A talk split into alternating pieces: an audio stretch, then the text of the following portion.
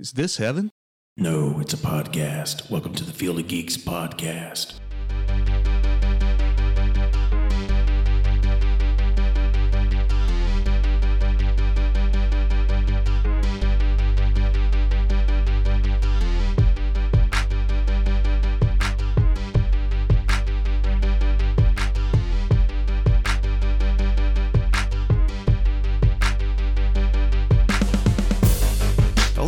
Welcome to episode 155 of the Field of Geeks podcast. I'm Josh. I'm Juan. How's it going? Surviving this craziness. Yeah, no kidding. I know. I know. I I'm anxious to get people back in here to record in person, but I'm just being very cautious about it. So be patient. I'm just trying to. maybe we'll, you know, maybe I can get some long cords and we can just record outside, away from each other. we got the breeze to like you know blow whatever away. And of course you'll have that noise in the recording but uh we'll see what we can do. Maybe we'll do maybe we'll have to do that. I don't know. It could be interesting. Could be interesting. I'm getting my my deck rebuilt soon so we have a lot of space out out back so i could probably just do that. Be interesting especially for the uh, super unknown. Get that little uh ambiance you know in the background. Could be interesting. But yeah, for those who don't know, uh, Juan and I also do another show called The Super Unknown, and Dave is on that show as well. Yes. So yeah, the premise is we sit around like a campfire, sort of, and we just talk about the mysteries of life. Uh, I mean, it, it ranges from true crime to UFOs to just oddness in the world, really. So we will be doing another episode of that very soon, and Yeah. Also humor. yeah, like yeah, like we investigate things, but I would have to say that's probably oh yeah, for sure. Show Yes, definitely. because it's not really meant to be taken serious, people. So you know, Right. Yeah. You got to. Yeah. You got to have. You got to have some fun with it. Otherwise, it's just yeah, so it's too dire. yeah.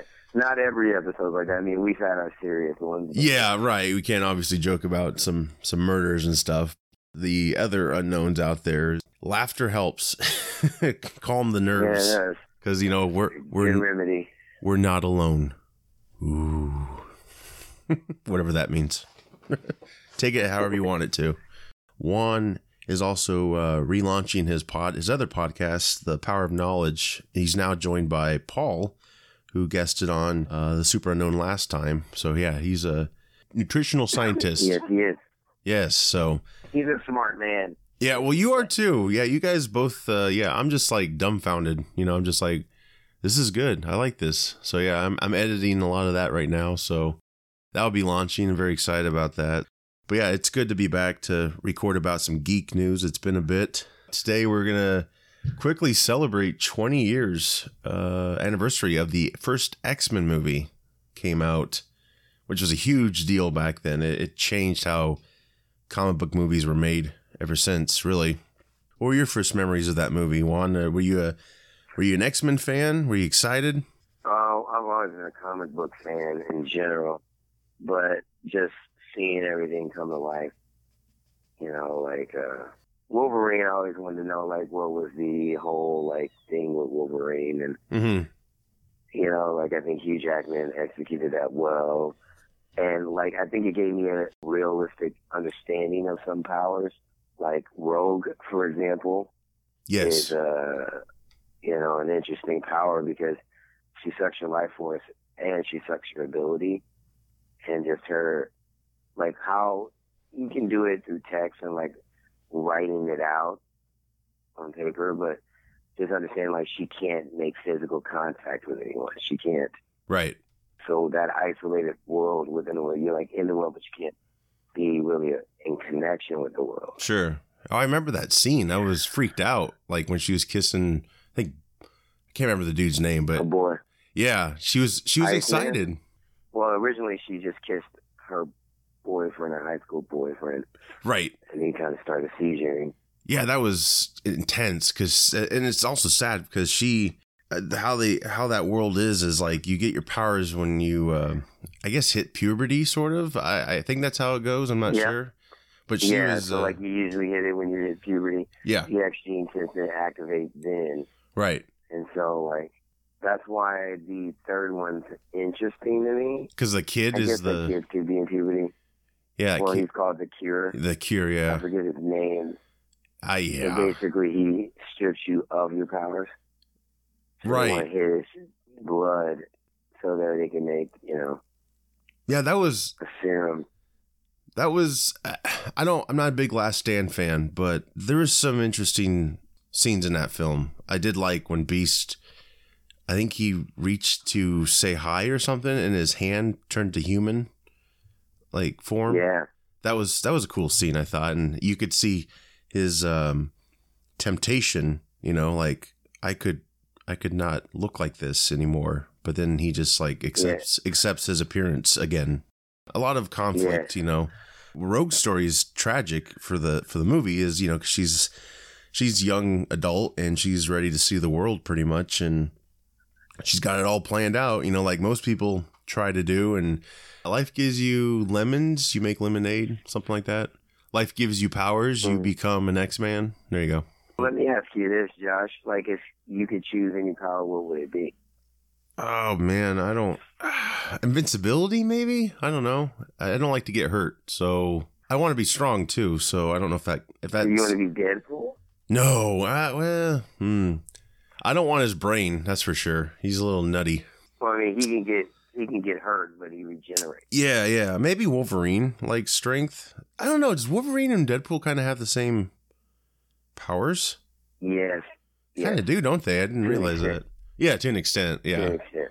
he's got claws. Uh, Wolverine's is like Deadpool's is like actually part curse in the comic. sure. A lot of people don't know that. Right. It's actually given. He's um he's cursed with immortality by Thanos Oh man, really? Wow. They need to explore that. Be- because Thanos and him have the same love interest. The image of death, the entity of death, is that's why they would call Thanos the Mad Titan. Whereas how they did it in Infinity War, they were like they called him a madman. They they they gave Thanos so much justice in Infinity War, which Right. is easily one of my favorite comic book movies. Cate Blanchett's character from Thor Ragnarok, isn't she death in a way, or is that something? I thought they were going to maybe try to link her to that character. Oh, Hela, you talking about Hela? Yeah. she's she's not. She's Okay. kind of like got her own. It's almost like she has her own dimension of hell or something. That's Right. The Reaper itself is Mhm. a. It's like the image of it is a woman who Thanos is in love with, hmm and that's who they were saying like in comics who he's really trying to impress Right. By Right. deleting half of the universe and stuff like that. hmm Well, she falls in love with She's got Deadpool. basically two uh, Deadpool as well. Deadpool, I guess, makes her laugh or whatever. I can and see that. Deadpool wants to do with her too. Now, here's the interesting thing: if you watch Deadpool two, hmm he's trying to kill himself the entire movie. He finally thinks he's dying, and she's like, "It's not time yet." Oh, right. I was like, "Are they saying that his girlfriend all along was the personification of death?" Right. But then he goes back in time That's- and changes that. Yeah, you know what I'm saying? But that's Yeah. what I'm saying. She she could be that same character for Thanos. True. Yeah, that's I don't know what got us on that subject. Sorry about that. I, No, it's But fine. It's fine. His ability to regenerate is at the highest of highs. hmm Compared Sure. to Wolverine's, like you can take Wolverine out, from my understanding, with an adamantium uh, bullet to like the skull. Yeah. like he got shot once and that killed his memory, but I think if you get enough shots in there, it's possible to kill him. You just got to do a lot of stuff. I think you got to take out his pituitary gland or something like that. It's it's not easy to do. Well, you the can. Hulk has one of the highest too, Right. regeneration abilities. Well, Those three out the gate. how he killed Deathstrike in two, that's probably how you could kill him. You just shove him full of adamantium. he just becomes a Oh, yeah. statue. Kind of almost drowned her. Yeah. That sucked. I thought that character was interesting. I was like, damn it, because they have history. They, uh, in the comics, I think in the cartoon, they had history, and maybe they kind of teased that. I'm not sure, but She's supposed to be Lady Deathstrike. yes, Deathstrike's a weird looking chick, and I know she's like cybernetic, right? Yeah. yeah. Which I But mean, guess they wanted to make it like sell on screen better. I guess, yeah. Well, that's a, that's the thing. This, uh, you know, the whole the first X Men movie, it put these characters in the real world, basically. You know, it toned down the costumes. Mhm. Obviously, you had the you had the black leather costumes because you know back then they were afraid to show any color for these heroes. And look at Batman. You know, he Mhm. was Superman was probably the the last one they did that they were like all up on Front Street with his color scheme, you know. Uh you could count the Flash TV show, I guess, but live action wise, they were trying to just you know, the whole 90s was all about leather, you know, the Matrix and yeah, you had these costumes. They had they had a little color in them, but not much. They also poked fun at the you know, Wolverine's costume. The yellow suit. Yeah. Yeah, when he's in the jet. That was uh Would you prefer yellow spandex? Yeah, that was that was a cool nod, and then he flipped him off with his uh, claw. That was that was interesting. But yeah, this this movie was basically the first comic book movie that treated the world very seriously. You could say that opening scene in the concentration camp when we meet Magneto as a boy, getting taken away from his parents, and then that- his powers oh, exposed. That's first class. Well, they they explore more in first class. Like they basically touch on afterwards, after that scene, how he was experimented on and all that. But the first X Men movie, it just ends with him bending the hell out of that gate, and then then it goes into the modern, the present day, in the near future. They say. I mean, that opening scene was just crazy. Like you never really saw that before with a you know, a superhero movie. And, you know, it, it was a big risk because you could really depress the hell out of people, but it really made you feel Mhm. for Magneto. Like he isn't just um, a simple cartoon villain, you know, he, there's something, there's depth Mhm. in there. And There's it- layers to him. Yeah. they even show his, his tattoo from the concentration camp, you know, as an adult. It's his wrist is exposed and you can see it. So you understand his whole, his whole wanting to, uh, get even with humanity. I mean, he's like a double minority, really. You know, he he was hmm cast out because he was Jewish, and then now he's cast out because he's a mutant. So have that whole complex of things. It's really very interesting what they did with that. And I love the X Men cartoon. That's how I first became aware of the X Men was through that cartoon, and I loved it. I played the Sega Genesis game. I love that game, and so I didn't really know much about the characters. I, all I thought Wolverine could do was just the claws. So when that first scene where Sabretooth just knocks the hell, hell out of him with a tree, I think. I didn't think he could, you know, regenerate or, you know, he could heal himself. I, I had no idea he had that power. so it shows you how much I, knew. Uh, with Wolverine, you know, how Sabretooth was just slamming Oh, yeah. things on him. And what was the other? There was something else. Oh, well, he went through the damn windshield when he was with Rogue. You know, the Right. the yeah, the tree fell. Like all that setup was cool with him fighting, and they called him the Wolverine. Like, and it was funny is Jackman, his body would go through a rocky type of change throughout this whole series. You know, he was not in shape much in that first movie, and then he just started gradually getting bigger and bigger. It's really cool to. It's funny to see that first movie. It's just so different, but still, still same performance. You know, he's very he owns that character and he played that character for uh I can't remember when Logan came out, but at least 15 years I think he played that character, which is I think the longest anyone has ever played a character like that on screen. Yeah. And he almost wasn't uh, Wolverine. He wasn't the first choice. Uh, Dougray Scott was, who he was the Mission Impossible 2 villain, and he chose to do that movie instead of uh, X Men. His loss, but yeah, they had to bring Jackman in, and Jackman was on. He was doing a play at the time. He's very skinny, and he was an unknown actor, and he was much taller than the character, which we know. And so yeah, his yeah, he had to really catch up quick for this movie, but I mean, he was just discovered him basically. I didn't know of him before this and Patrick Stewart, he was just Captain Jean-Luc Picard from Star Trek Next Generation, so him playing Professor X was like perfect casting. He was he was pretty. I think that was perfect. Yeah. Yeah, he was pretty well known. And then uh, Ian McKellen, I didn't, I kind of knew of him. He was kind of a character actor in the popular crowds. I know him and Stewart were both Shakespearean actors. Before this movie, I didn't know really much of Ian McKellen. But yeah, he played Magneto. He did a great job with that, of course. And this was right before The Lord of the Rings, which, you know, he became extremely famous for playing Gandalf. So this was, uh, yeah, this was just right before his career boomed, you know, and at such a, you know, I think he was him and Stewart. I think were probably pushing sixty. It's it's crazy to hit your stride when you're that weathered, or however you want to say it, without diminishing them. You know, old. It was a cool movie. Halle Berry was probably the biggest star I think that was in that film at the time. Put Hugh Jackman on the scene. Oh, absolutely, absolutely, and yeah, I think uh, this was the only time Halle Berry tried to have an accent was Storm, and they just totally did away with it, trying in the other films. He can make her American. That's what they pretty much did. You got the villains Toad and uh, Sabretooth and Mystique, which was Rebecca Romijn Stamos at the time, played Mystique. Really cool creature, popular creature. You know, they pretty much retconned her in the new trilogy of X Men films. She's more of a hero, but she was a total villain in this. And it was really cool makeup what they did.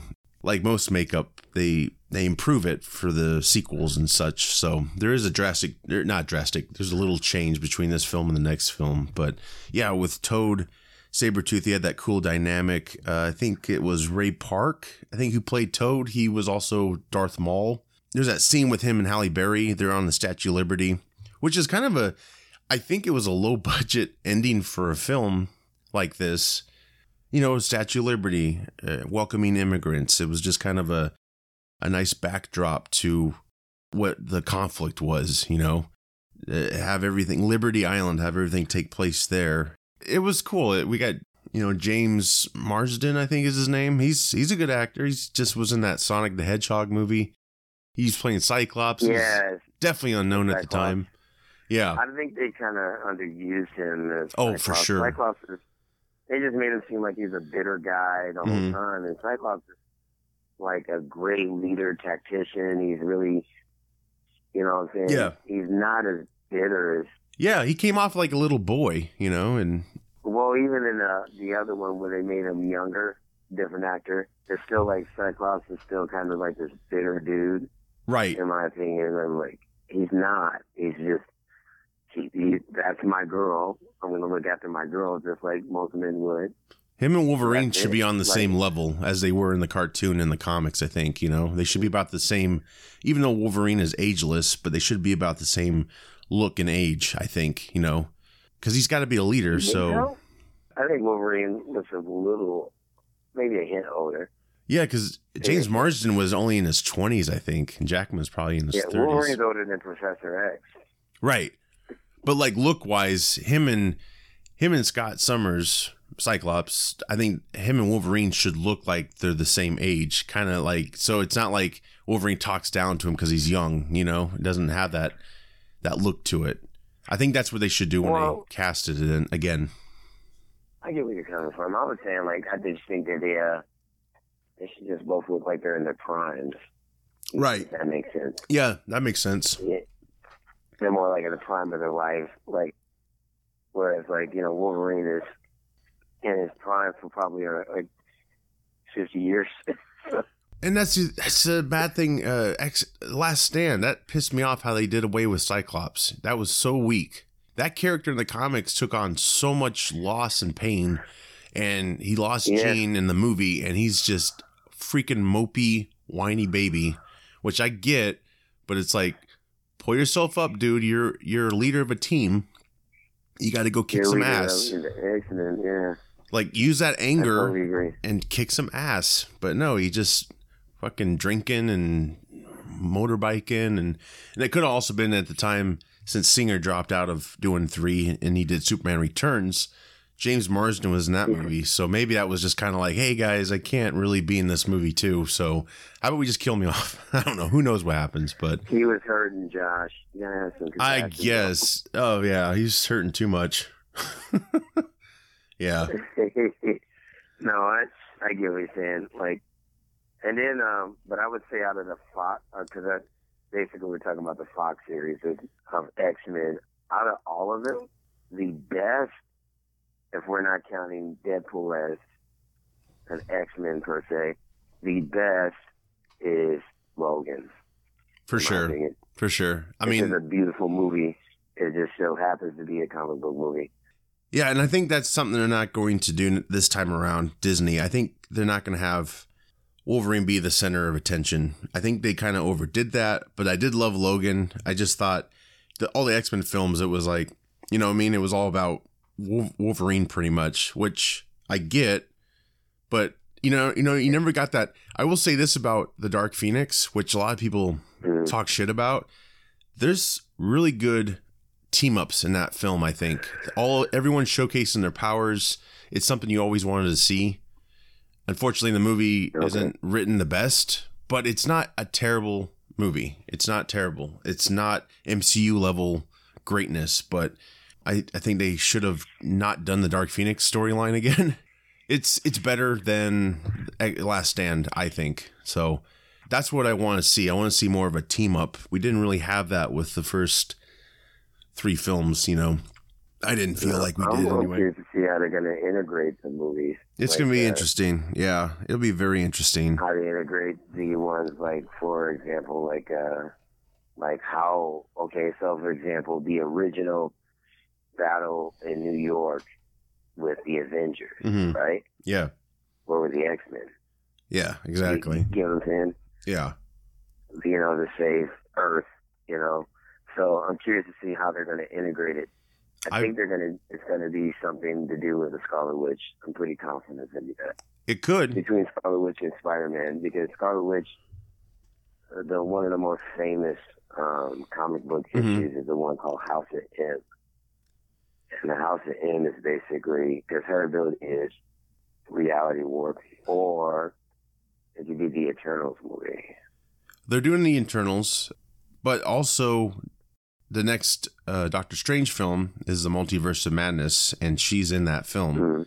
So I could definitely see her maybe all these other worlds, maybe she merges them and that's how you get the X-Men or maybe uh, after the snap how half the population Yeah, disappeared. for the gene.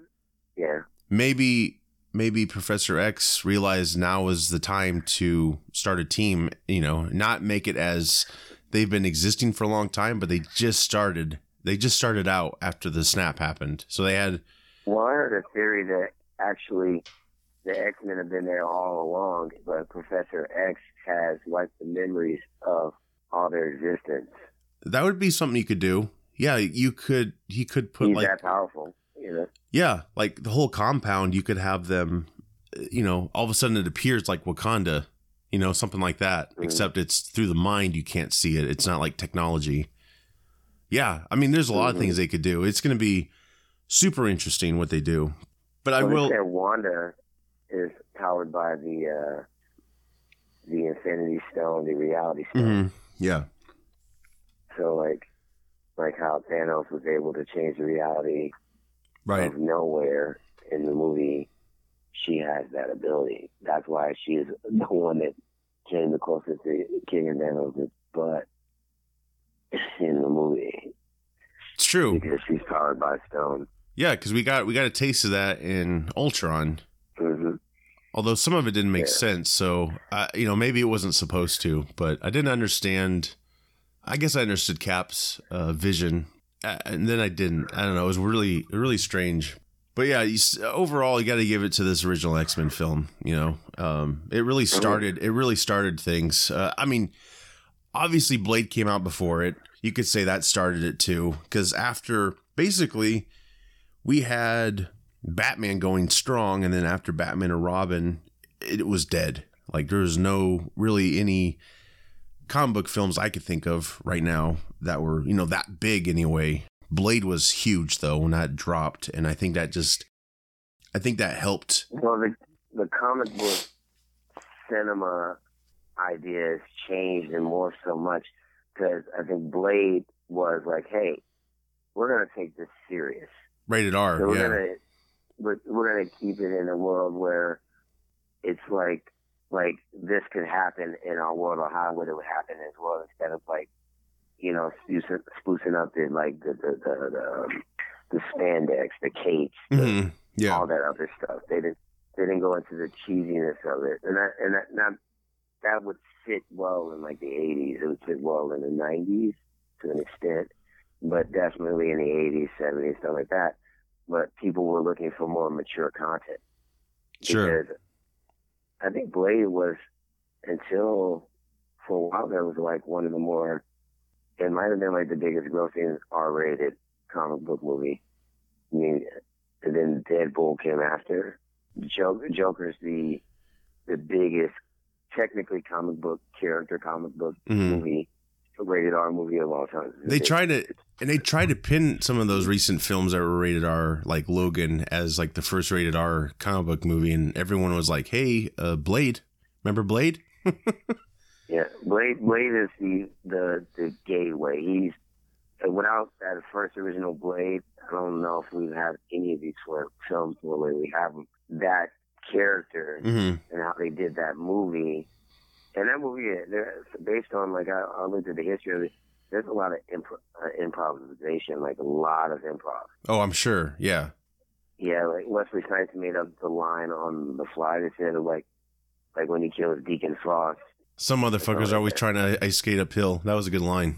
Yeah, I like that and line. so that's then, but he came like a lot of stuff that they were doing. He was making it up on the fly. He was Right. like, hey, let's try this angle, and he because he understands martial arts too. He's a martial artist, Right. Right. so there's a little combination of so many things.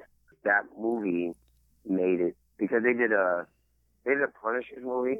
yes. That like 98, Dolph Lundgren. 97. Uh, no, actually, I think No, that no. was '89. Yeah, Dolph Lundgren, and then I'm saying they did another one with Marvel. Um, John Travolta's uh, like a mob boss. Yes, yes. Well, yeah, because that's what happened. Like you had Blade, and then you had X Men, and then you had Spider Man, and then I think we had Daredevil, and then that Punisher came out. I'm sure it came out after Spider Man because I, I know I know they were they're gradually building their their whole not universe Tobey at the time. Spider-Man. Yeah, yeah. Like they, yeah, th- this was like the first boom of comic book films Marvel was doing. And it was not, they were not connected. They were just on their own.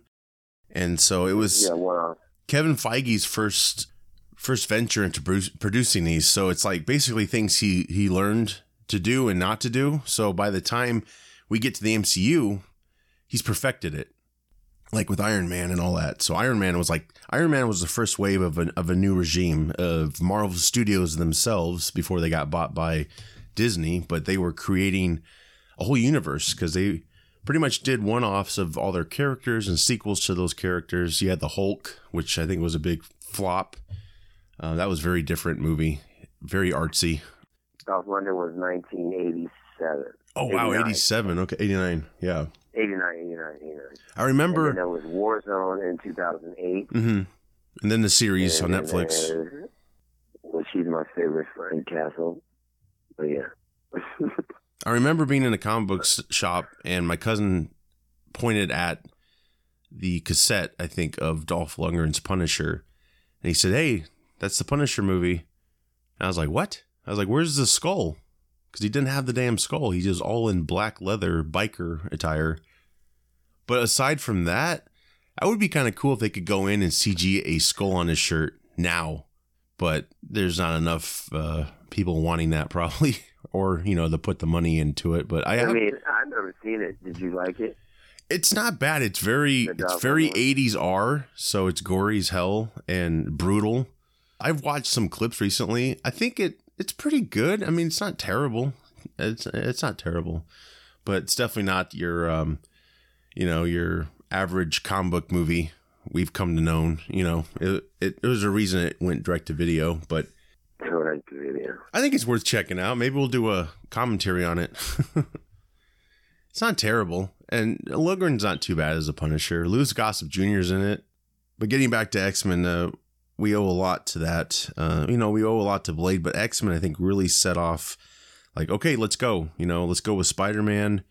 Because, you know, if you can tackle the X Men, you can probably tackle Spider Man, which thankfully they didn't give Spider Man a whole leather attire. You know, they actually went for the color And I think that's something we definitely want when they reboot the X Men again. I want color. I want the blue and yellow suits.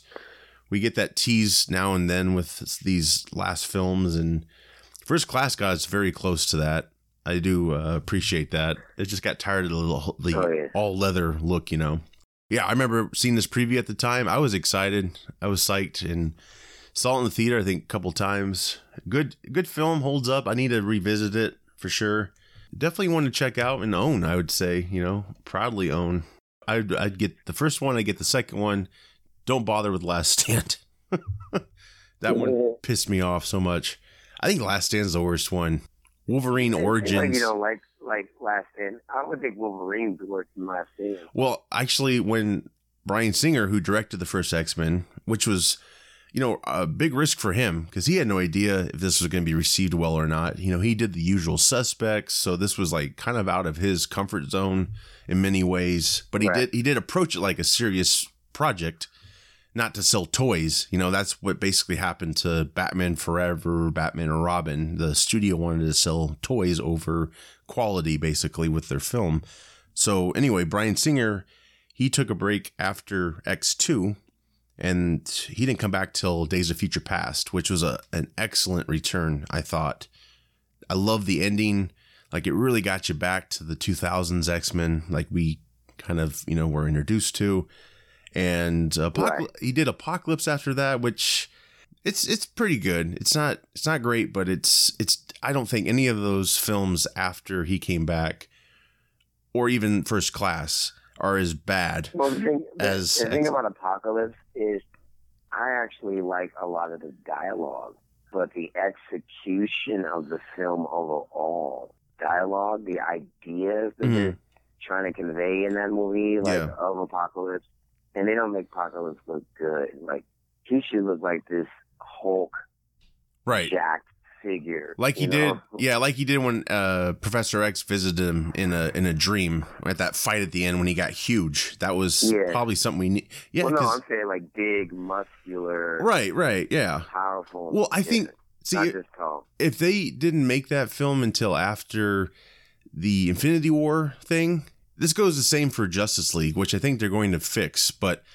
like, look at Thanos. Like that is what you gotta you gotta go for. You have to go for something like that. Nine feet, ten feet tall, dude. Yeah, yeah. And he's all. CG. The- You have the But actor. maybe they didn't. Maybe they didn't have the technology then. Yeah. No, well, no, old. no. Actually, old. it was getting there. It was getting there. Of course, Disney has a lot of money, so they were able to develop it a lot, and they they pretty much perfected it. The first few, um, if you look at Guardians, he doesn't look too great in Guardians. I don't think they did improve him a lot. So they've come a long way. So I, I think you know when they tackle these characters again, you're going to get that larger than life look, and it's going to it'll work. It's not going to look, you know, like video game graphics or anything. It's going to look excellent. Right. So, Right. but I did like they got, you know, they got good talent for these films. Oscar Isaacs playing him that was that was a great casting.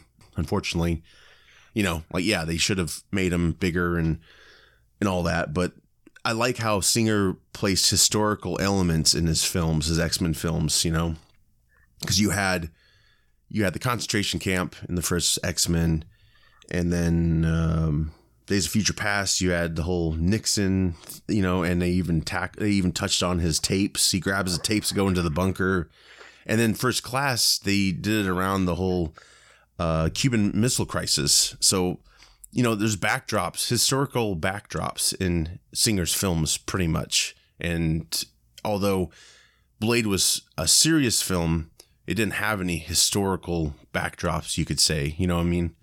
Now, when they get to Dracula, I guess you could, of course, that's fictional historical backdrop, but Hmm. Singer definitely, I think, put that into a comic book film for the first time. You know, these characters came from a place we're familiar with, or they interacted with a situation we're familiar with, you know. So it- it's been unique that way. But yeah, 20 years, man. I can't believe it's been that long. It's crazy. But yeah, I, I definitely will. That is a really long. That's It is. really long time. I know. I was a I was a puppy. I was I was uh I think I was 18. Yeah, I was 18. Comic book movies. I was like, who doesn't like comic book movies? Well, Seems like they're becoming the standard, anyways. they were just considered kind of goofy before this this X Men tackled serious issues and and Blade you could say tackled serious issues as well. I remember when Blade came out, they were like, "This is the next Batman," you know, which I was excited about because I love that '89 Batman. Uh, Batman Returns was actually the first movie I was disappointed at. I think ever. I remember getting out of the theater and I was just so bummed. I just was like, "What the hell was this?" I I was so excited for it. You know, I was the hype was so big. You know, that might have been the other thing because I wasn't able to see the first one in the in the theater. But yeah, I remember seeing the second one, and I you know I had the McDonald's toys and all that. They had the cool Happy Meal. You know, it was all Batman themed. But yeah, that movie, um, it's better now, but I still think that '89 Keaton is just excellent, and I think Blade definitely definitely had that same tone to it. It didn't have like a gothic world or anything, but it had that. Um, yeah, it had that darkness to it, I guess you could say, even though Blade was rated R. But speaking of Batman, uh, we have a lot of news on Batman himself. Matt Reeves, who's currently doing the new The Batman movie with um, Robert Pattinson, which is on hold He right doesn't now. want to get jacked. He doesn't want to wait for it. I think that was blown out of proportion. I think he was, I think he was honestly messing with the interviewer. I think he's, you know, that suit puts on a lot of bulk as well. I, I think that was kind of blown out of proportions. I, I- think he's, I think he's going to be in pretty good shape. But the funny thing is, if you look at Keaton, he wasn't even close to being in shape. Really, he was just a skinny dude, and you know they jacked him up in that suit basically. But I think he's going to be a good Batman. I hope so. You know, I'm there's so many possibilities now. Uh, you know, we got the with the Justice League Snyder cut, Affleck could return somehow as Batman. There's all these possibilities, but Matt Reeves he uh, he did the the latest uh, Planet of the Apes films. I don't know if you've caught those, Juan. Those were pretty good, and so yeah, he's doing the okay. He's doing the Batman, which uh, is expected to release October 1st, 2021 so far. But part of his deal with Warner Brothers is he's also developing a show, a spin-off show called Gotham PD with HBO Max. HBO Max just launched. Uh. I don't know if you've seen HBO Max or heard about it, but they just launched a couple months back. It's like a demand service deal. Like a Yeah, yeah, it's like streaming. So the good news is service. Yeah. if you already have HBO on demand, I think that's what it's called, you get Max Mhm. automatically. Yeah, HBO Max, they're going to have this spin-off series eventually. This is the plan for now anyway because they still have to finish the Batman. But this will be good because it's going to it'll set up the Gotham he wants to portray in his films. So it's like long form storytelling, kind of based on the Gotham Central comic book series. So, Mhm. you know, you just deal with the cops. It's basically how Gotham should have been. You know, you leave Batman out of it. You just dealing with corruption in Gotham and you have a precinct, you're getting to know the people within it. So I think it's going to be pretty damn cool. He wants to do a multi platform uh, telling of the Batman universe. So it probably won't stop here at Gotham PD. He's probably going to do other things. What's interesting about this Gotham PD show is they're going to have the writer Terrence Winter. He wrote for Boardwalk Empire. I haven't seen that series, but I heard it's really good. So yeah, I think this is going to be really cool. Does this interest you? You know, this crime drama that just features the Gotham citizens and Gotham, like the the crappiest city in, in fictional history. Yeah, yeah, like they're just Uh. going to they're going to do what they're going to do what Gotham should have done. You know, Gotham in the beginning I think tried to not involve Batman and then and then eventually they had to involve him, which I was fearing, you know. Although it was nice to see some villains live action form we never seen before. But yeah, Gotham PD like the go to the source, which is Gotham Central, the comic book series. That's pretty much, I think, the direction they want to go. They just want to explore that. I think that's a really good idea because it helps build the universe, and these characters can show up in other Batman films, and you'll know who they are.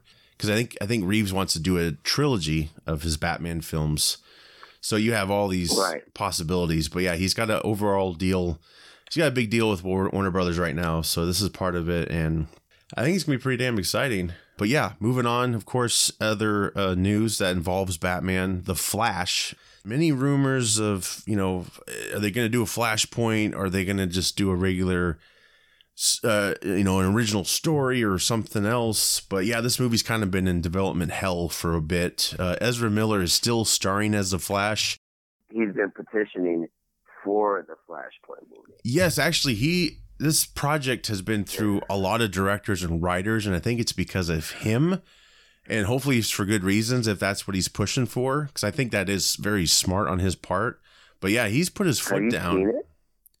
Flashpoint. Have you seen Flashpoint? The Oh, anim- yeah. the, ad, the animated was Yeah. Oh yeah. One of my favorite animated comic book movies ever. It's just wonderful. Awesome. Yeah. It Yeah. it introduced so many cool concepts, but I, I just applaud Ezra Miller for putting his foot down and not budging. It seems like you know he's like, you know, they must love him enough to you know deal with him and uh, still want him to be on a part of the project. You know, he had that incident recently, and I think it was Iceland or something. Did you see that? He like supposedly choked somebody and brought them to the ground. It was like this this lady who was a fan or something.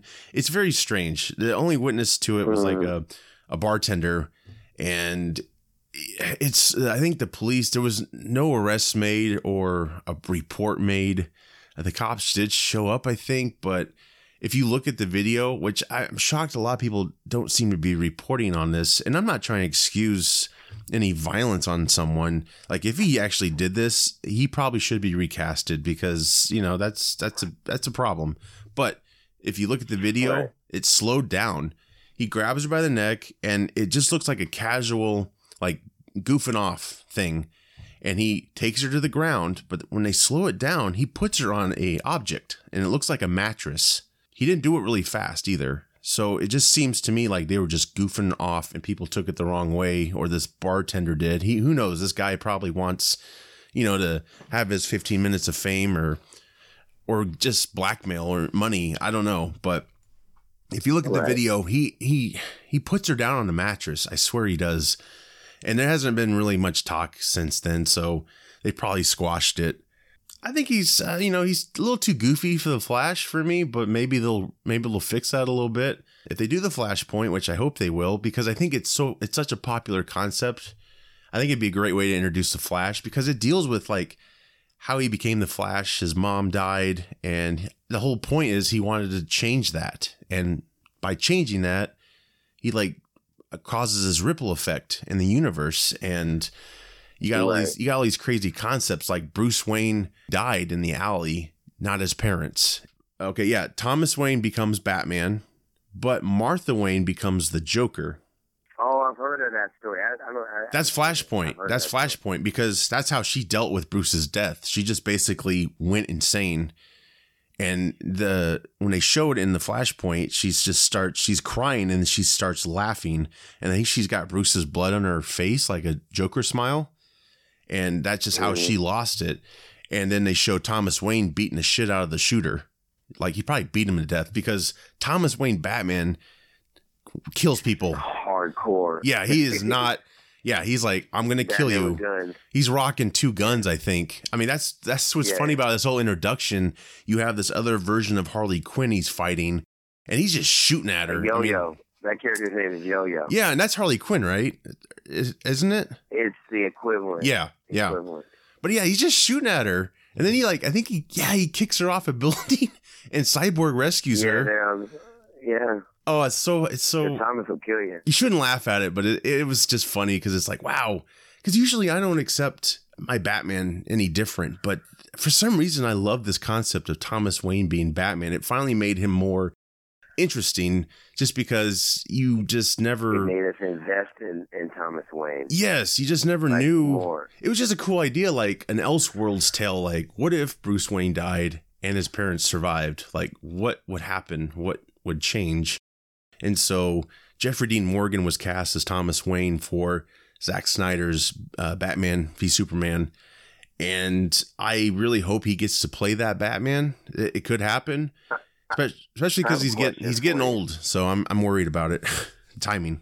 Go I ahead. have a question for you, Josh. Yeah. So, like, how do you feel about, like, hypothetically, obviously, Mhm. not those people in those positions, but how do you feel like some director saying, you know what?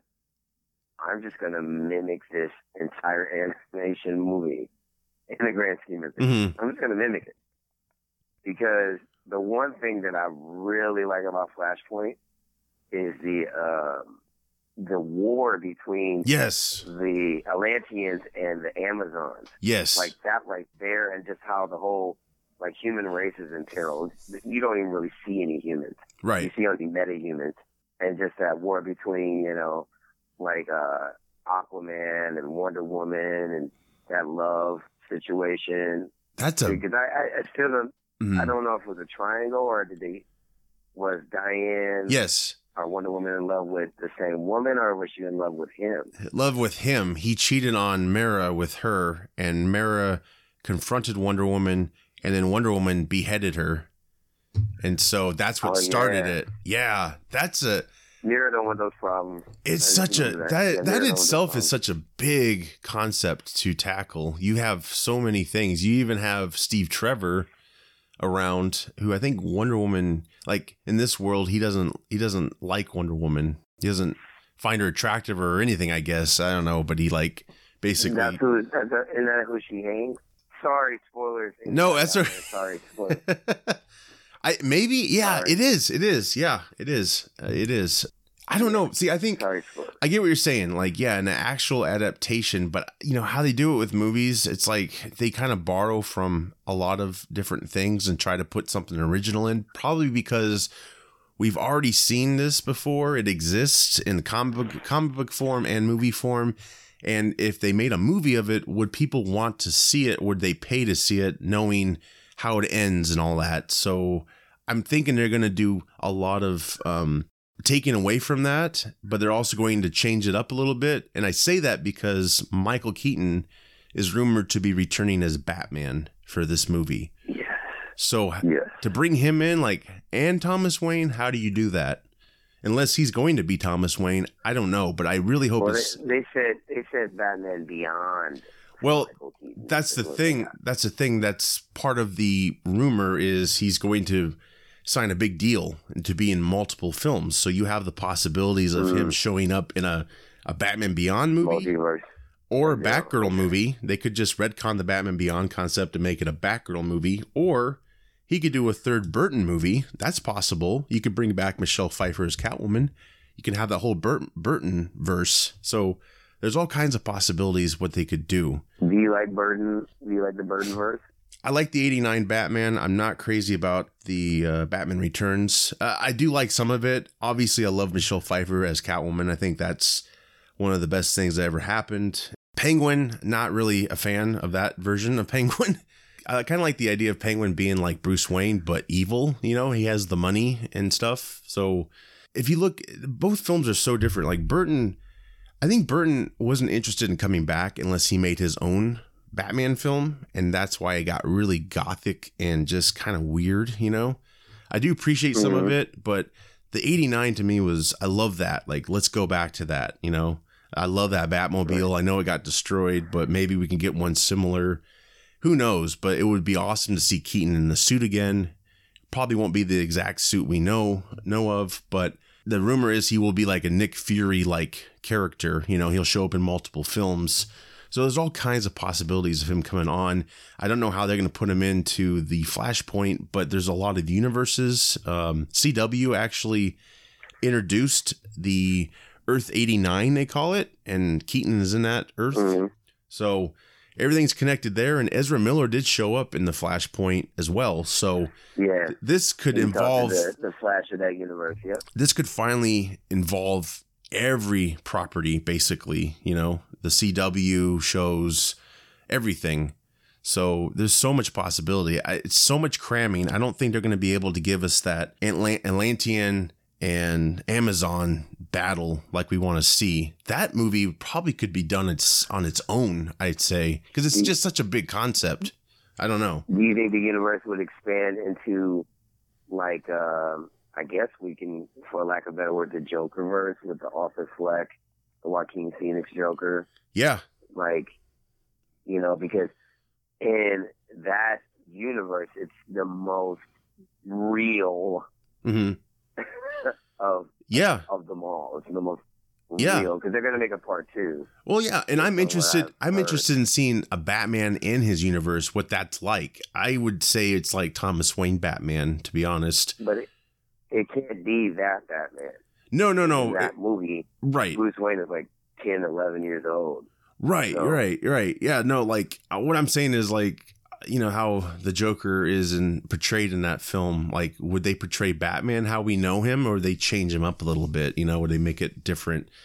You know, not not like make him a young Batman. Like I think the sequel would go years into the future, but yeah, in that in that world, what is that? What is Batman in that world? You know, what is he like? Given given how the Joker was was made and all that stuff, and the the argument to the Joker is, did any any of that happen? Because in the end, he's in a psych ward. So was it all in his mind? I mean, it gets really trippy into all the the theories on that one, but that could definitely be considered, uh, you know, a certain Earth, if you will. Yeah, that's the best way they can connect everything. Like all this exists just, and that's how they can coexist with standalone films versus films that have continuity to them. So Well, I could put. I, I wonder if Patman, I call him Patman.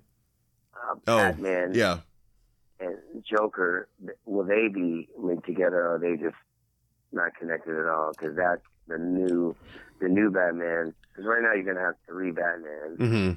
Because Ben Affleck came back, right, uh, based on what I learned. So you're gonna have three Batmen, and then maybe it'd be kind of cool to have them all kind of like interacting Together? and like, oh yeah, if they unless if they really want to impress me, bring Bale.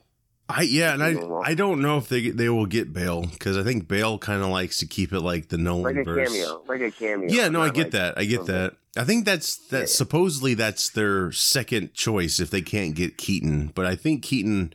I think it's going to happen. People want to see it so bad, and he definitely likes the character. I saw him speak at a Uh, graduation. Keaton loves it. He does. I, Yeah, uh, am he, he spoke at a graduation ceremony years back, and the like the final word he gave everyone is uh, just remember, I'm Batman, and everyone just lost it. They just loved it.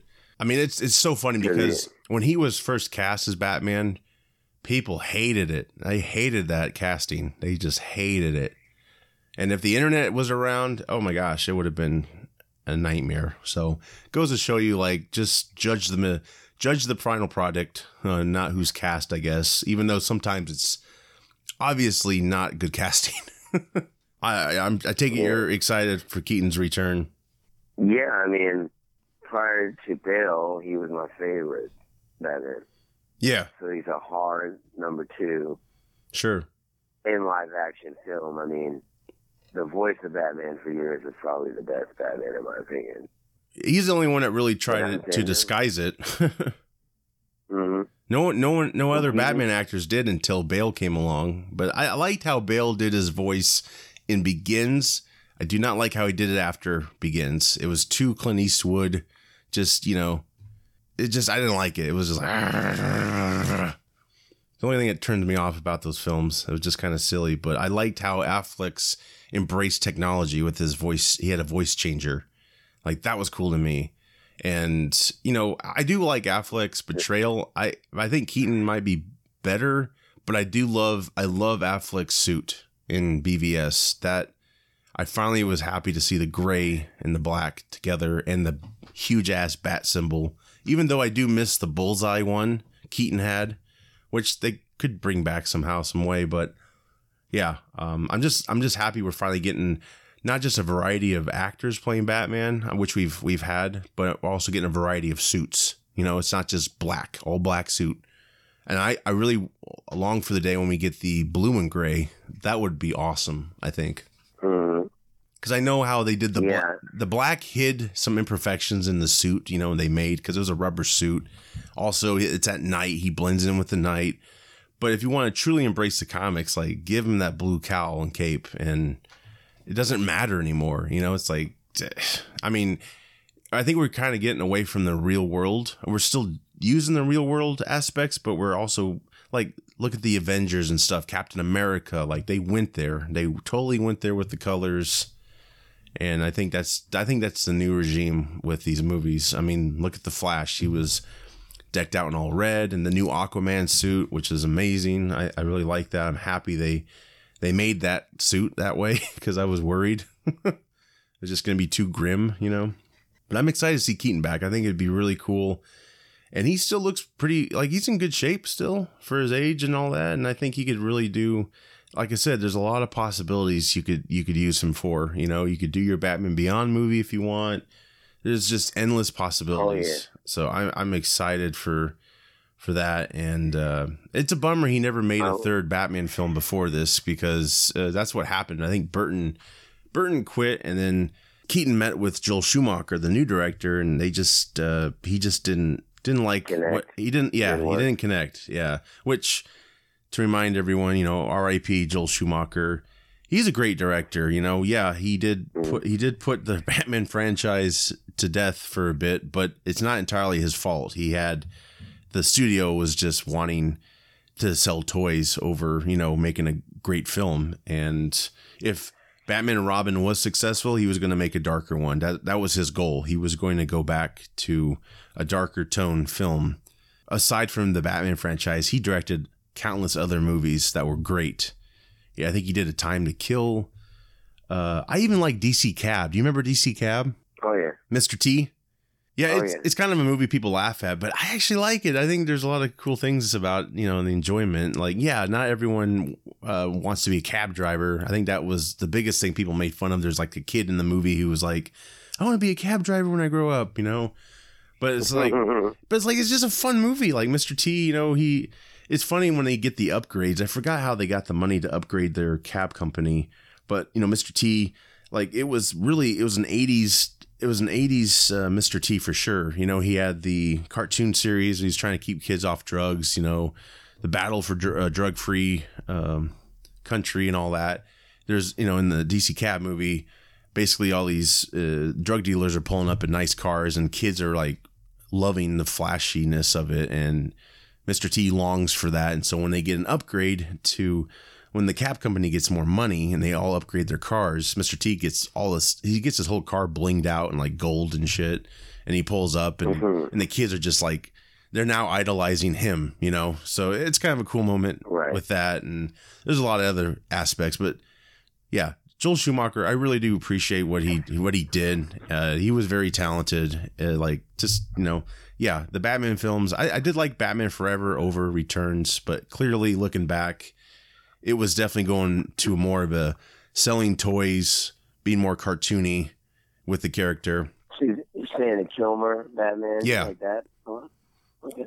I like that one. That was refreshing at the time. It really was because I just I did not like Returns much, and I was just disappointed. And then Forever came, and you had Robin introduced in it, and that was exciting. Which is funny because uh, Marlon Wayans was going to be Robin in Keaton's third Batman film, and Schumacher decided to recast Robin. You know, he didn't want Marlon Wayans playing him, which that was a big risk, you know, because Marlon Wayans wasn't really known to be serious, you know, and maybe they were going to try and, well, if it was a Burton film, it was going to be serious. So, uh, you know, not to say Marlon Wayans can't be serious, but I think uh, that was ballsy casting for then, because uh, you know, I would think you would have casted like uh, someone more attractive, like Shawn Wayans. you know, maybe maybe he was too bulky. I don't know, but funny thing is, uh, the '89 Batman they were going to do Robin as well, but they had Kiefer Sutherland cast as Robin for that film, and they decided not to do it.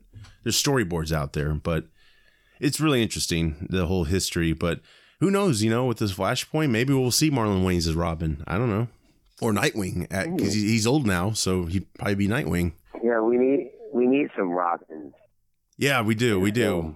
That's one of the bad things about Batman Robin not being successful enough is I think they were going to do a Nightwing movie and yeah, you had Batgirl and all this stuff, but Batgirl wasn't wearing her mask. She just didn't look like Batgirl. And, you know, Alicia Silverstone, again, you could bring her back, I guess. I mean, she, yeah, she wasn't that great, I don't think, as the, as a character, but it's not necessarily her fault or Schumacher's fault. You know, it's all about writing and, agenda and the studio just you know they were not they were not wanting to make a good film you know they just wanted to sell toys you know and that's what they did pretty much but R.I.P. Joel Schumacher. You know, he didn't. He made a lot of good films. Go out and check them out. If you really hate his Batman films, still give him a shot. You know, he was talented. Is he your favorite superhero, Josh? Batman. Yeah. Oh yeah, yeah. He's my favorite. Okay. He's my favorite. I, I I like Superman. I pretty much like them all, but yeah, Batman. Batman was uh, my first uh, hero. I really really liked, and I I had the cartoon. Actually, the first Batman I was introduced to, other than the cartoon, maybe was Adam West because I didn't see the first Right. Batman in the theater. My cousin did, and I remember staying over at his house and. I forgot what channel, but they were all of a sudden replaying all the Batman 66 shows. I got to watch pretty much all of them, and that was my first introduction to goofy Batman, you know. But yeah, when I finally got Right. when I finally The got to see one. yeah. And I remember when 89 came out finally on video, you know, VHS for everybody out there, uh, Dahl's, you know, grocery store around here that no longer exists.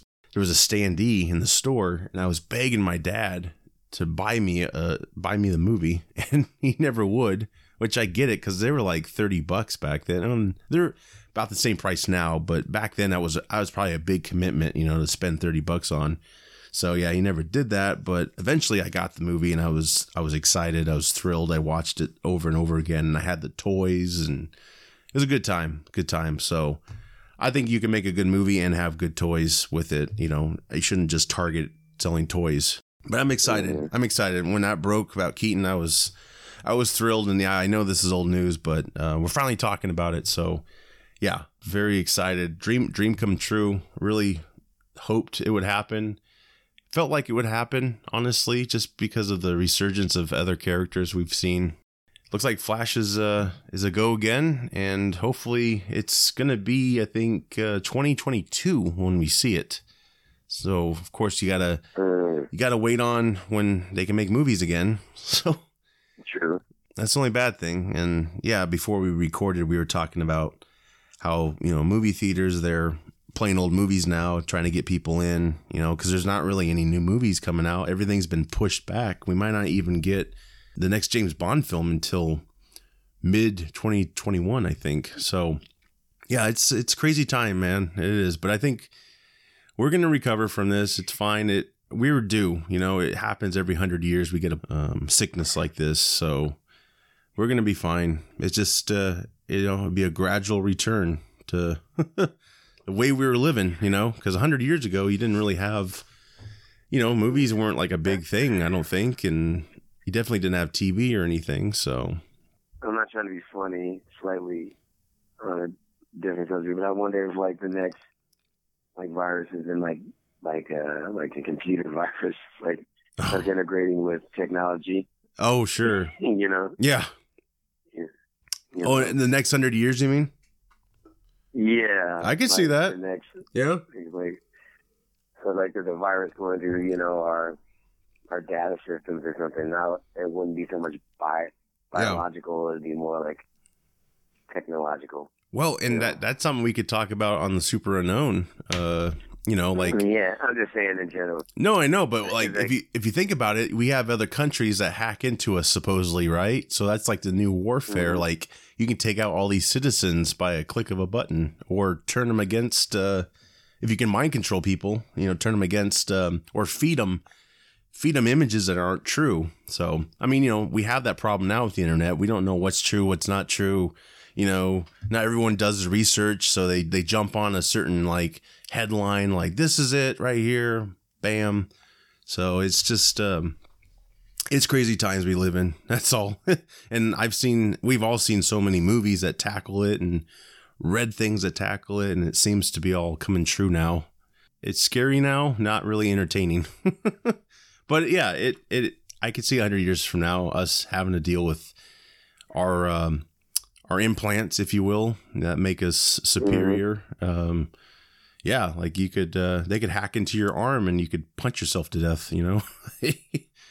I don't know, man. There's all kinds of crazy shit they could do. Uh, it's, it's crazy. I mean, it's it's all possible. It's all possible. But the Matrix, maybe the Matrix exists. Who knows? Some people think so.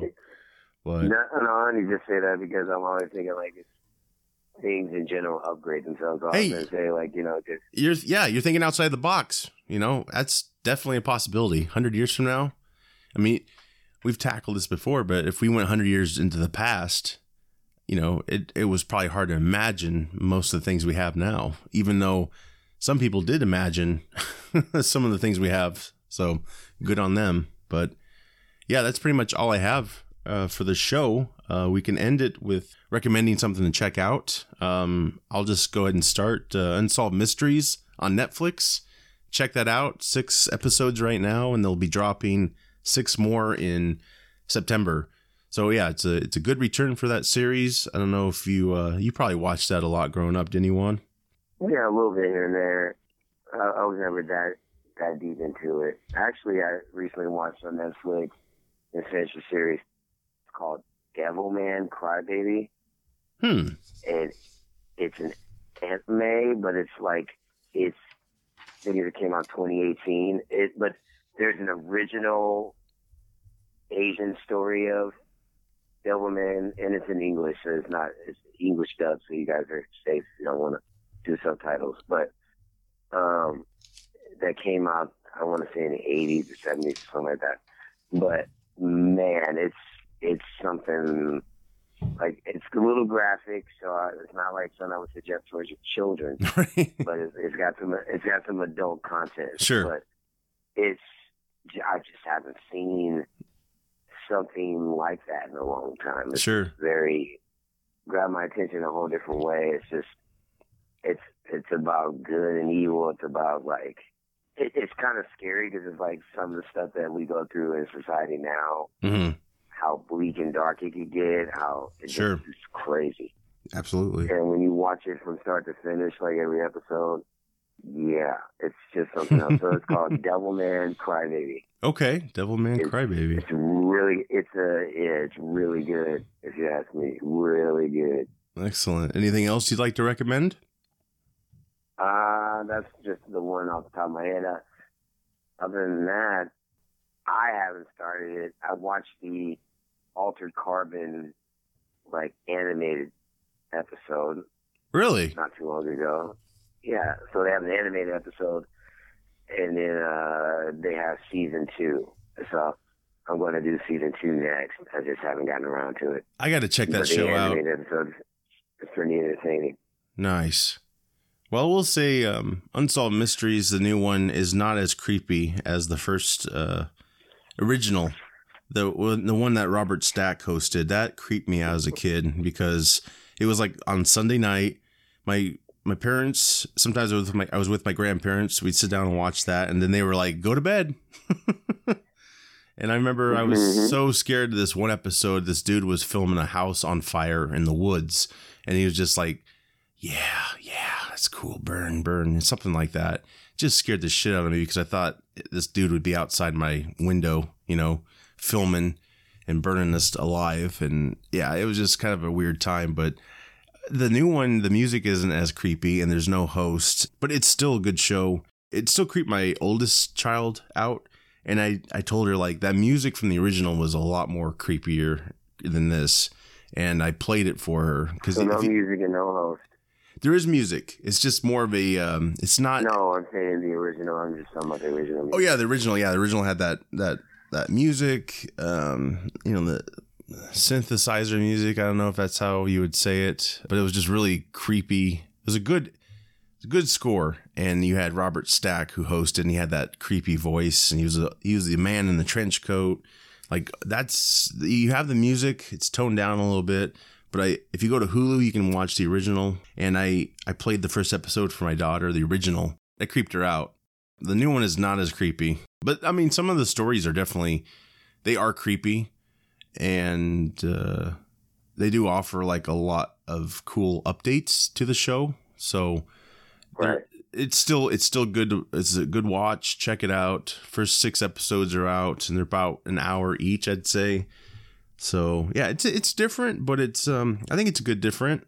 I think it's fine. So yeah, definitely check that out. And uh, the Old Guard, that's supposed to be really good right now. I need to check that out. Uh, Charlize Theron movie on Netflix. She's like a leader of a, I don't know if you call them zombies. I'd probably immortal, immortal uh, mercenaries. So the preview's pretty damn cool.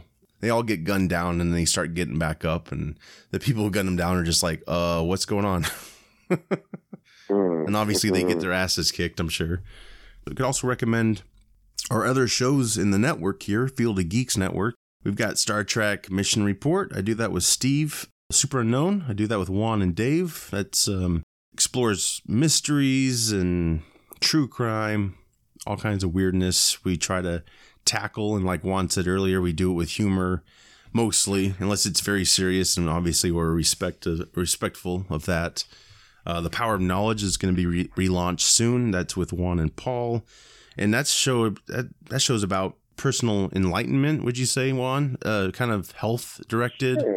Just investigating things, you know, Mhm. more with a, I know you want to say an analytical point of view, just just more information. So like Right. just like the name is, the power of knowledge, just just information that we accumulate and then we just kind of regurgitate it through our own interpretations of it, I guess. Right. That, that- that's good. That's good. And we also do uh, Field of Geeks at the Movies, which is a commentary show. We also have done discussion as well without the commentary. But yeah, all that's out there available for free. It's always free. So check it out. Uh, my wife and I, I think, are going to launch a new show soon called What Are We Watching Now? Uh, we'll be watching movies, Nice. TV. Yeah. So I think it'll be a nice bonding show for us. And we might do it in video. I'm not sure yet. Yeah. So more, more to come from that. Uh, we just watched Fantastic Four, the original movie. I think it came out in 2005. So that was like our first movie we saw as a couple. Well, we weren't actually a couple. It was kind of like a blind date, but we're going to tackle that for our first episode, I think. And uh, it should be it should be fun and exciting. So she's kind of new at this whole podcast thing, although she's been on the Super Unknown, I think at least once. So uh, she did a good job, I thought. So yeah, just trying to put more variety out there. And we just had a a special episode we did. Uh, we interviewed uh, Terrell Christie, who just did the Miles Okay. uh, Spider-Man fan film. That's through Lost Utopia YouTube channel. They have Facebook as well. It's a free film. All his all his films are free. He's very good. He's award-winning filmmaker, and he represents Iowa pretty damn well. So yeah, I don't know if you've checked out the uh, Miles Spider-Man fan film yet, Juan, but I think you'll like it. It's it's really good, and we got to have him on and ask him some questions.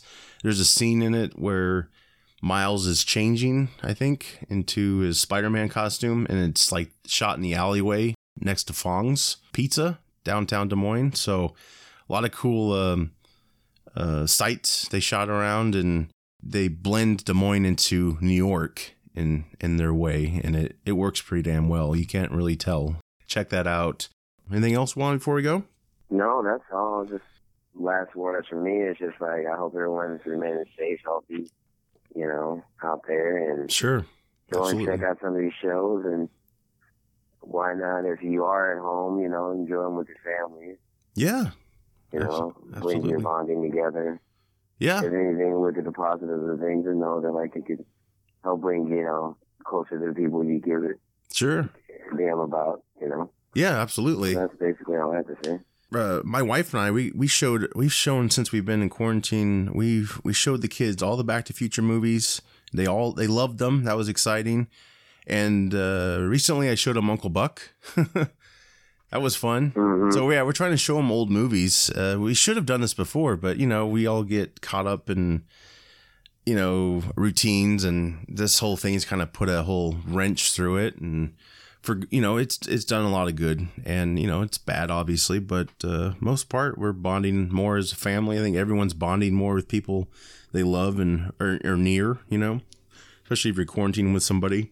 Good time to take that in and like I said, we'll get through this. So it's all going to be good, and we'll be back uh, in person in no time. Like I said, we'll we'll we'll go outside if we have to. It'll be interesting. yeah. Well, thanks Juan for being on. Appreciate it. And uh, yeah, No problem, man. we we all will be back. I'm Josh. And I'm Juan. Take care.